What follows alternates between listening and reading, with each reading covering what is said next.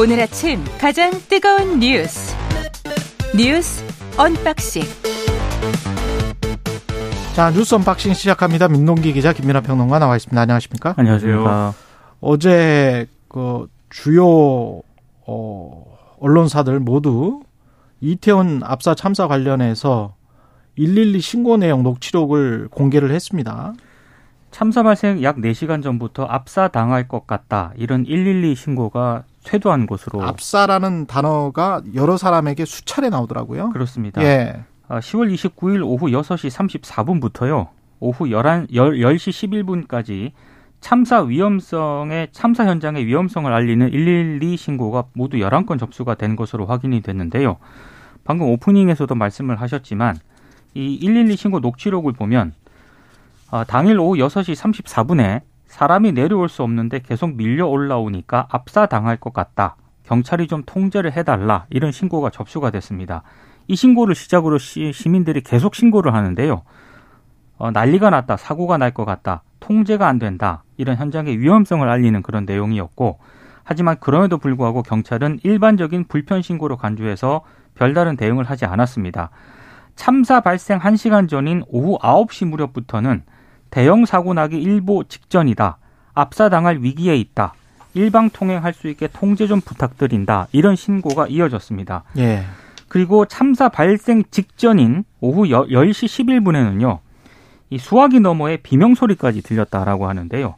아, 그럼에도 경찰은 오후 10시 15분 사고 신고를 접한 소방보다 현장에 늦게 출동을 했습니다. 아, 이 신고된 11건 가운데 압사라는 단어가 총 13번 등장을 하거든요. 일단 경찰 책임론이 제기가 되고 있고요. 119보다 더 늦게 도착했다는 거예요? 현장에 늦게 도착했습니다. 이렇게 지금 한 4시 4시간 전부터 사고 관련해서 경고가 있는 메시지를 시민들로부터 받고도 그렇습니다. 경찰 책임론이 제기가 되고 있고 경찰 관할하는 행정안전부는 물론이고 정부 역시 책임을 피하기가 어렵게 됐습니다. 특히 신고를 접수한 경찰이 왜 제대로 대응을 하지 않았는지 신고 내용을 어디까지 보고를 했는지 이 보고를 받은 책임자는 그럼 어떤 지시라든가 대처를 했는지 이런 것들이 경찰의 감찰 수사로 규명이 돼야 될 것 같습니다. 그러니까 여기서 신고를 하신 분들이 구체적으로 필요한 상황을 얘기를 하지 않습니까? 어, 압사당할 위기에 있다라고도 했지만 아주 구체적이에요. 그렇죠. 네. 예. 일방 통행할 수 있도록 통제를 해달라고 하고 그러한 구체적인 요구를 할 정도로 여기 와가지고 경찰이 통제를 하면 이 상황이 해결될 수 있다라고 이제 생각하면서 이제 얘기를 한 건데 그 얘기에 경찰이 반응을 하지 않았고 지금 경찰이 또 이 이 접수된 신고 중에 어 이 굉장히 시급하다라고 스스로 판단해 놓고서도 어 제대로 대응 안한 부분도 분명히 이제 보이거든요. 이게 뭐 분류 체계 code zero code one 뭐 이렇게 있는 거 봐요. 네. 근데 이제 굉장히 심각한 상황이다. code zero code one 이렇게 분류한 것도 제대로 대응 안 했다라는 거 아니겠습니까? 그러니까 그 현장에 이태원 참사 그 현장에 사람들이 굉장히 많이 있고 그 많이 있다 보니까 어떤 사람이 불편함을 느껴서 그 사람에게 현장 출동하거나 또 이렇게 얘기를 해서 불편한데 그쪽으로 가지 마시라 뭐 이 정도 얘기하고 끝냈다는 거예요. 그럼 이렇게 대응을 했으면 누가 이것을 제대로 대응했다고 하겠습니까? 대단히 처음부터 끝까지 이 상황에 대해서 아니한, 아니한 대처를 했구나. 그거를 계속 이런 것들을 통해서 지속적으로 확인할 수밖에 없는 그런 상황인 거죠. 저는 이해가 안 되는 게 사전에 배치된 경찰 인력이 137명이 있었다는 거 아니에요? 네. 그러면 그 중에서 마약 단속 이 반원을 빼놓고라고 하더라도 한 60여 명, 70여 명 있을 거 아닙니까? 그러면 시민 한 명이 그 갸냘픈 목소리로 외치는 것만으로 해도 어느 정도 질서 정리가 됐었다는 거잖아요. 그렇습니다. 현장에서. 그러면 경찰이 정복을 입은 경찰이 몇 명이 와서 관련해서 정 안 되면 정 안 되면 공포탄이라도 한 방 쐈으면 그런 순간적으로 멈췄을 거 아니에요, 뭔가가. 그러니까 이제 경찰 조직의 특성상 예. 어떤 상황에 대처하기 위해서는 이른바 그 컨트롤 타워 있지 않습니까? 그렇죠. 지휘부에서 어떤 지시가 내려와야 움직이는 그런 조직이거든요. 아니 그러면 이게 이런 사고가 날 것 같다는 신고를 받았으면 그 현장에 있는 경찰들한테는 연락을 안 합니까? 그러니까 어제 출동을 안 한 것도 출동하고 뭐 사건 종결한 것도 이상하지만 연락을 했는지 안 했는지도 모르겠어요. 어제 KBS에서도 보도를 했던데 예. 그 참사 현장 당일에 한 경찰관 한 분이 이쪽으로 오시면 안 된다. 거의 목이 쉰 상태로까지 이렇게 혼자서 이렇게 나름 이렇게 고군분투하는 그런 모습이 있습니다. 예. 분명히 그 경찰이었거든요. 그렇죠. 그러면 그 경찰이 본인이 소속된 어떤 그런 곳이나 예. 다른 그 본인의 어떤 그 뭐 다른 어떤 지원 요청을 저는 반드시 했을 거라고 생각을 하거든요.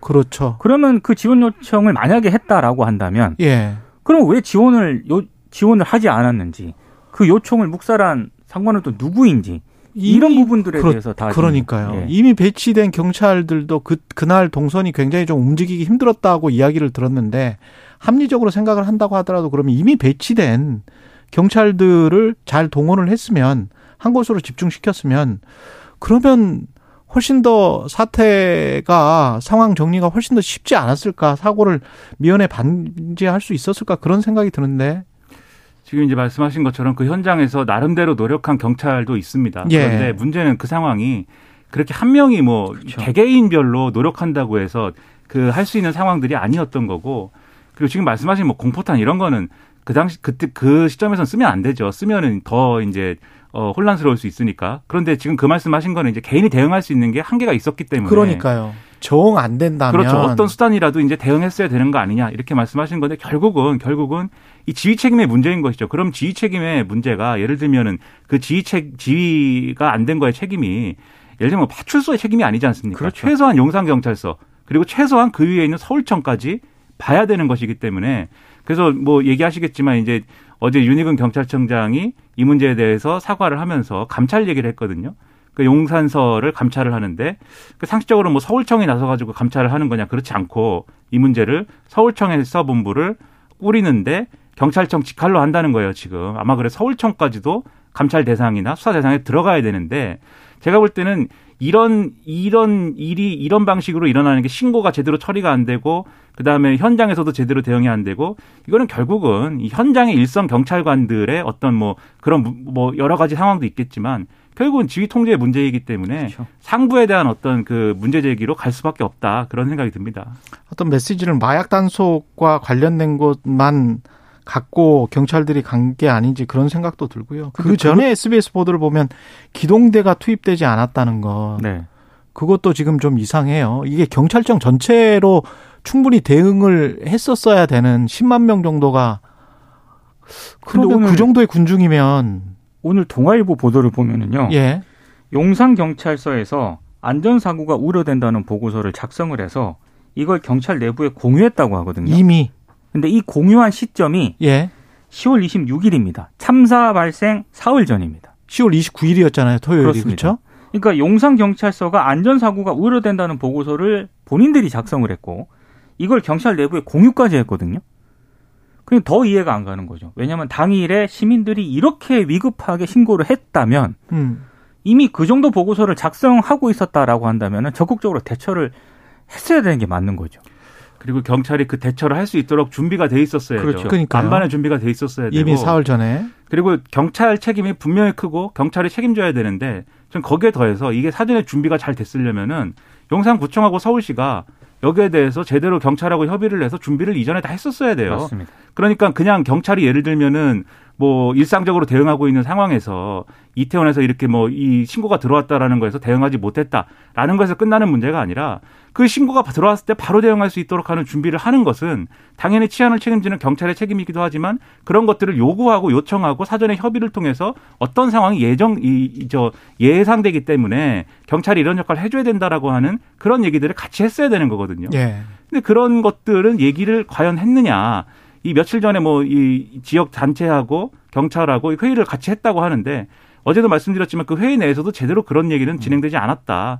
결과적으로는 이것에 대해서 총체적으로 서울시, 용산구 그리고 경찰 다 책임을 피할 수가 없는 상황이라는 게 이 단면을 통해서 드러나는 드러나는 것이죠. 근데 일선 경찰 직무감찰을 지시하는 자 윤희근 경찰청장 기자회견에 나와서 이상민 장관 그동안의 한 언행이나 행태를 보면 뭐 사과도 안 하고 계속 뭉개했던 거 아니에요? 맞습니다. 예.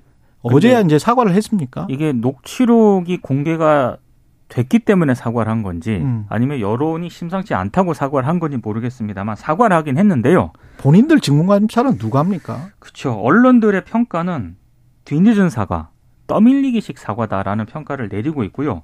방금 말씀하신 것처럼 윤희근 경찰청장 사과했고 이상민 행정안전부 장관은 국회 현안 보고 전에 본인의 발언으로 인해서 어, 미처 국민의 마음을 세심하게 살피지 못했다라고 하면서 사과를 했습니다. 그리고 오세훈 서울시장도 어제 어, 깊은 사과의 말씀을 드린다면서 다시는 참담한 사고가 일어나지 않도록 대책을 마련하겠다라고 공식적으로 사과를 했고요. 그리고 박희영 용산구청장 있지 않습니까? 예. 어, 본인은 용산구청은 또할 일을 다 했다. 최선을 다했다. 그런 취지의 발언을 해서 상당히 좀 무리를 빚었는데 어제 또 사과했습니다. 관내에서 발생한 참담한 사고에 대해서 구청장으로서 국민과 국민 여러분께 매우 송구하다. 이렇게 사과를 했습니다.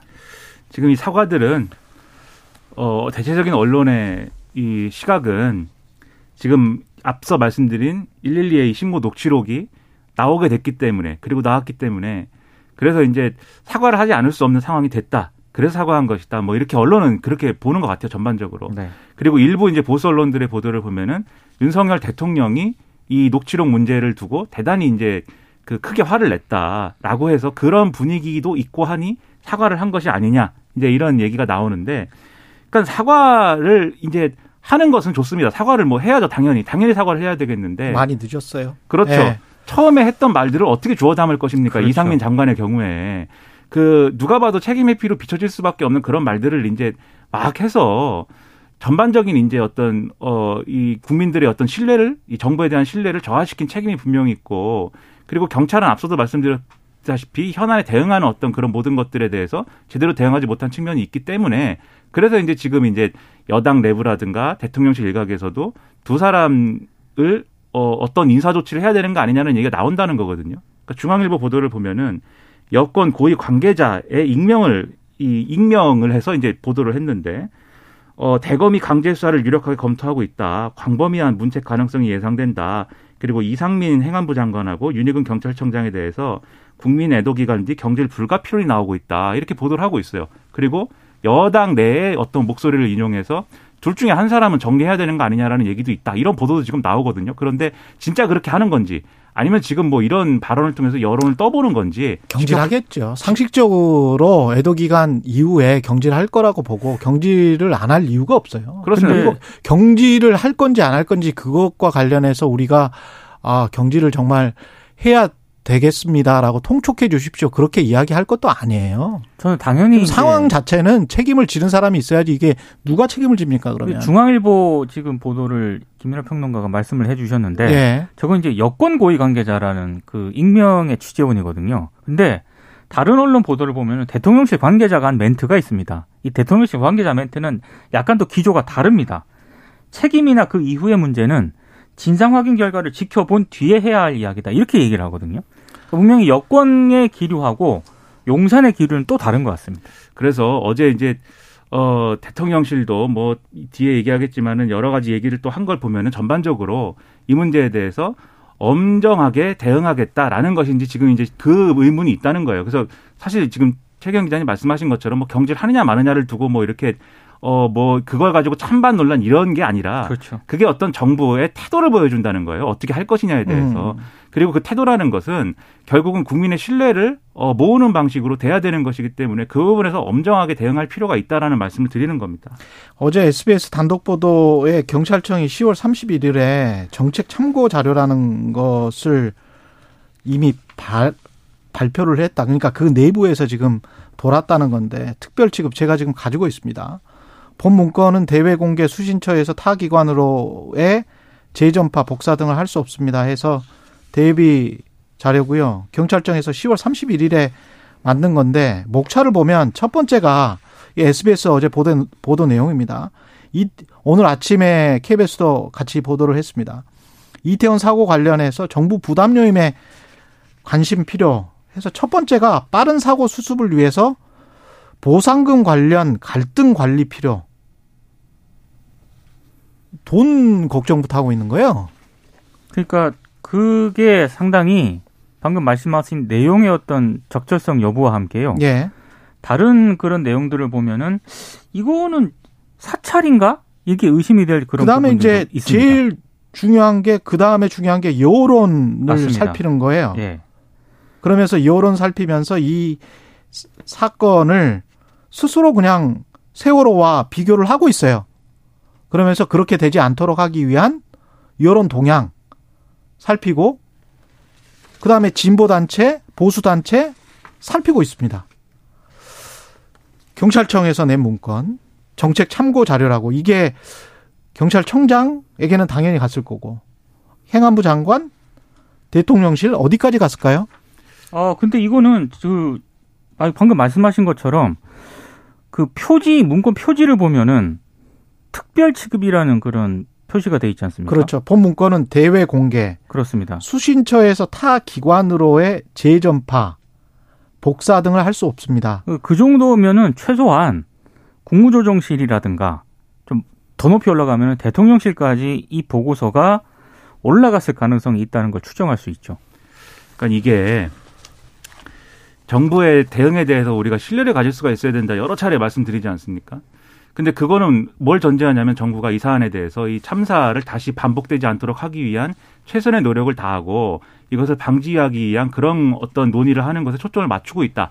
이게 전제가 돼야 국민들이 아 그러면 정부가 여러 가지 지금 뭐 예를 들면 어제도 말씀드린 이태원 참사를 왜 사고라고 하느냐 희생자라든가 이런 용어는 왜 못 쓰게 하느냐라는 거에 대해서도 그런 의심을 거둘 수가 있는 거예요. 신뢰가 있어야. 근데 지금 보면은 관, 주된 관심사는 뭐냐. 이 사안이 정치적 정치적 어떤 논란으로 비화될 수 있다. 그리고 진보 단체 뭐 보수 단체가 이걸 가지고 어떤 종류의 정치적인 어떤 맥락을 가지고 공격할 수 있다. 정부가 이걸 이것 때문에 공격당할 수 있다. 지금 보상금 문제에도 이제 먼저 얘기했다. 돈부터 관심을 가졌다라고 최경영 기자가 말씀하시지만 그 보고 이, 이 정책 뭐 참고 자료의 내용을 정확히 보면은 그것 때문에 갈등이 불거질 수 있다. 이렇게 접근을 하고 있어요. 그러니까 그렇습니다. 그러니까 네. 그러니까 이것 때문에 정부가 공격받게 받을 수 있기 때문에 꼬치를 잡히지 말자. 이런 보고서를 쓰는 거예요. 경찰이 정보 맞습니다. 경찰들이. 예.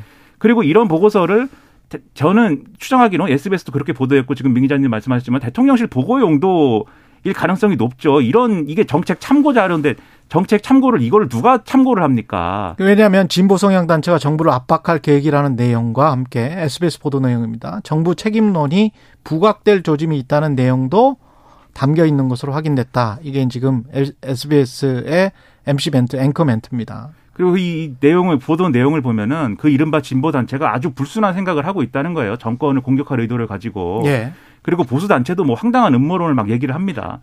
그러면 그런 거를 막 그러면서 맞불 집회 이야기도 맞습니다. 나오죠. 예. 그렇죠. 그런 내용에 대해서 보고를 받는 정권 핵심부의 입장은 뭘까요? 그러면 저는 이런 부분이 걱정이 되는 거예요. 만약에 이 보고를 받고 아 정말 큰일이다. 이거에 대해서 꼬투리 잡히지 않기 위해 노력해야 된다. 이런 반응이었으면 그건 매우 부적절하고 그게 아니라 경찰에게 이런 보고 하지 마라. 최소한 뭐 어디에 뭐 이 단체가 집회를 준비하고 있다든지 예정이라든지 이런 거는 보고할 수 있지만 정부를 공격하려고 한다. 뭐 이게 이게 말이 됩니까? 이런 내용의 근데 보고가. 유의미하게 봐야 될 게 실제로 정부에서 보상 문제를 아주 구체적인 액수와 함께 처음부터 바로 제시한 거 언급을 했고요. 예. 그 여기 보면 세월호 참사와 비교했다고 하지 않았습니까? 예. 그 비교를 하면서 대통령 보고 시각, 지시 사항 등을 분초 단위로 확인하면서 집무실 이전에 따른 관전 문제와 연계해서 미흡점을 찾으려는 시도도 이어질 것이다. 이런 부분이 있지 않습니까? 근데 실제로 대통령실에서 윤석열 대통령이 그때 어떤 어떤 몇십 몇번 모을 했다. 음. 이런 부분을 공개를 했거든요.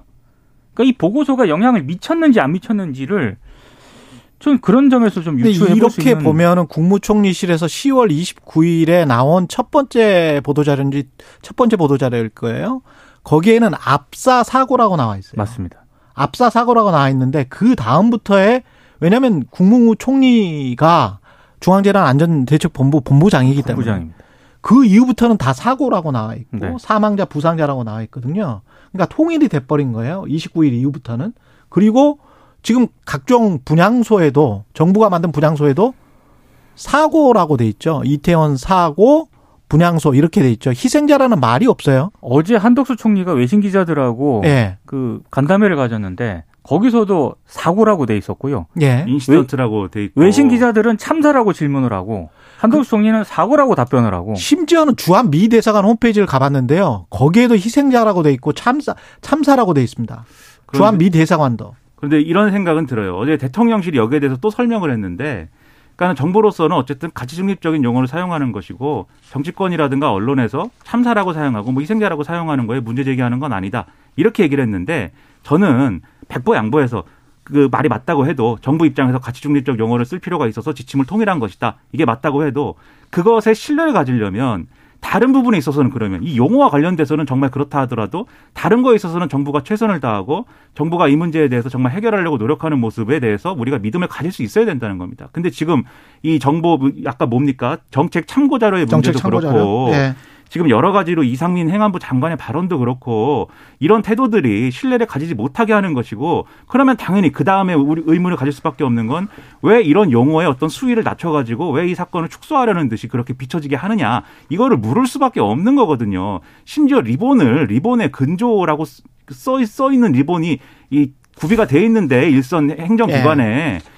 글자가 뒤로, 쓰라고 했다며요. 글자가 네. 써, 써 있는 게 아닌 리본을 폐용하라고 그래가지고 그냥 글자가 없는 리본 준비하느라고 난리가 났었다는 거 아닙니까? 그게 논란이 되니까 다시 글자가 있어서 상관없다 지금 바꿨다는 건데 이런 이런 게 그냥 다른 맥락이 없으면은 어떤 해프닝처럼 해석할 수 있지만 다른 맥락들이 지금 있단 말이에요. 그러면 국민들이 어떻게 정부 대처에 대해서 이런 식으로 하는데 신뢰를 가집니까? 어제 한덕수 국무총리 그 외신 기자들과 기자회견 가졌는데 거기에서도 외신 기자들이 집중적으로 물어봤어요. 그러면 누구 책임이냐 도대체? 네. 예. 그 질문에 대한 답변이 논란을 좀 빚었는데요. 예. 원래 그 통역 기에 문제가 생겼습니다. 음. 그래서 원래 질문을 했던 사람 그 기자는 외신 기자는 누구의 잘못도 아닌 것 같은 이런 상황에서 한국 정부의 책임과 시작의 끝은 도대체 어디이냐 이걸 아마 본인이 한국어로 다시 질문을 하거든요. 예. 근데 여기에 대해서 이제 한덕수 총리는 뭐 주체자가 좀 더 분명하면 그런 문제들이 좀 더 체계적 효과적으로 이끌어질 수가 있다고 생각을 합니다만 현재 대한민국이 갖고 있는 crowd management 그러니까 인파 관리에 대한 현실적 제도적 개선점이 있다 이렇게 답을 하는데 그러면서 그 뒤에 통역 관련해서 문제가 있어서 죄송하다는 공지가 나왔거든요. 예. 그 공지가 나온 후에 한덕수 총리가 이렇게 잘 안 들리는 것에 책임져야 할 사람의 첫 번째와 마지막 책임은 뭔가요라고 얘기를 하면서 웃습니다. 이건 이제 농담이라고 얘기를 했는데 제가 그 라이브로 지켜보고 있었거든요. 예. 좀 참담하더라고요. 그 기자, 기자 질문이 정부 책임에 시작과 끝은 어딥니까? 그게 그렇죠. 내 질문이다라고 맞습니다. 물었는데 거기에 대해서 통역 실패의 처음과 끝은 어딜까요?라고 답을 했다는 것은 그러니까 총리가 이런 답을 하면서 뭐 농담을 했다도 그것도 문제가 될 수 있지만 속으로는 기술적인 문제, 뭐 기계의 문제, 사람의 잘못은 아닌 것 그렇게 생각하고 있는 거 아닙니까? 그러니까 이게 농담인 것도 문제지만 이 농담의 내용이 정부 책임의 시작과 끝을 묻는 방식에 대해서 불편함을 지금 토로한 그렇죠. 것이잖아요. 근데 그 외신 기자들은 지금 이 이태원 이 참사의 희생자 중에 해외에 이, 이, 국적을 가진 분들이 있기 때문에 더 이제 외신 기자들 입장에서는 더 정확하게 취재하고 더 날카로운 어떤 질문을 던지기 위해서 이 자리를 요구한 거고 그래서 예정이 없던 자리를 막 만든 거거든요. 그럼 그 자리에서 당연히 총리가 성심성의껏 답을 하는 태도를 보여줘야 그래야 사실은 한국을 좋아하고 사랑해서 한국을 방문하거나 또는 교환학생으로 오거나 유학으로 와서 거기서 사고를 당한 분들의 음. 입장이 대변이 되는 것이지 저는 참 여러모로 총체적으로 너무 아쉬운 부분이 많고 걱정이 너무 크고 네. 너무 실망스럽습니다. 뉴스 unboxing 민동기 기자 김민아 평론가였습니다. 고맙습니다. 고맙습니다. KBS 1라디오 최경영의 최강시사 듣고 계신 지금 시각 7시 46분입니다.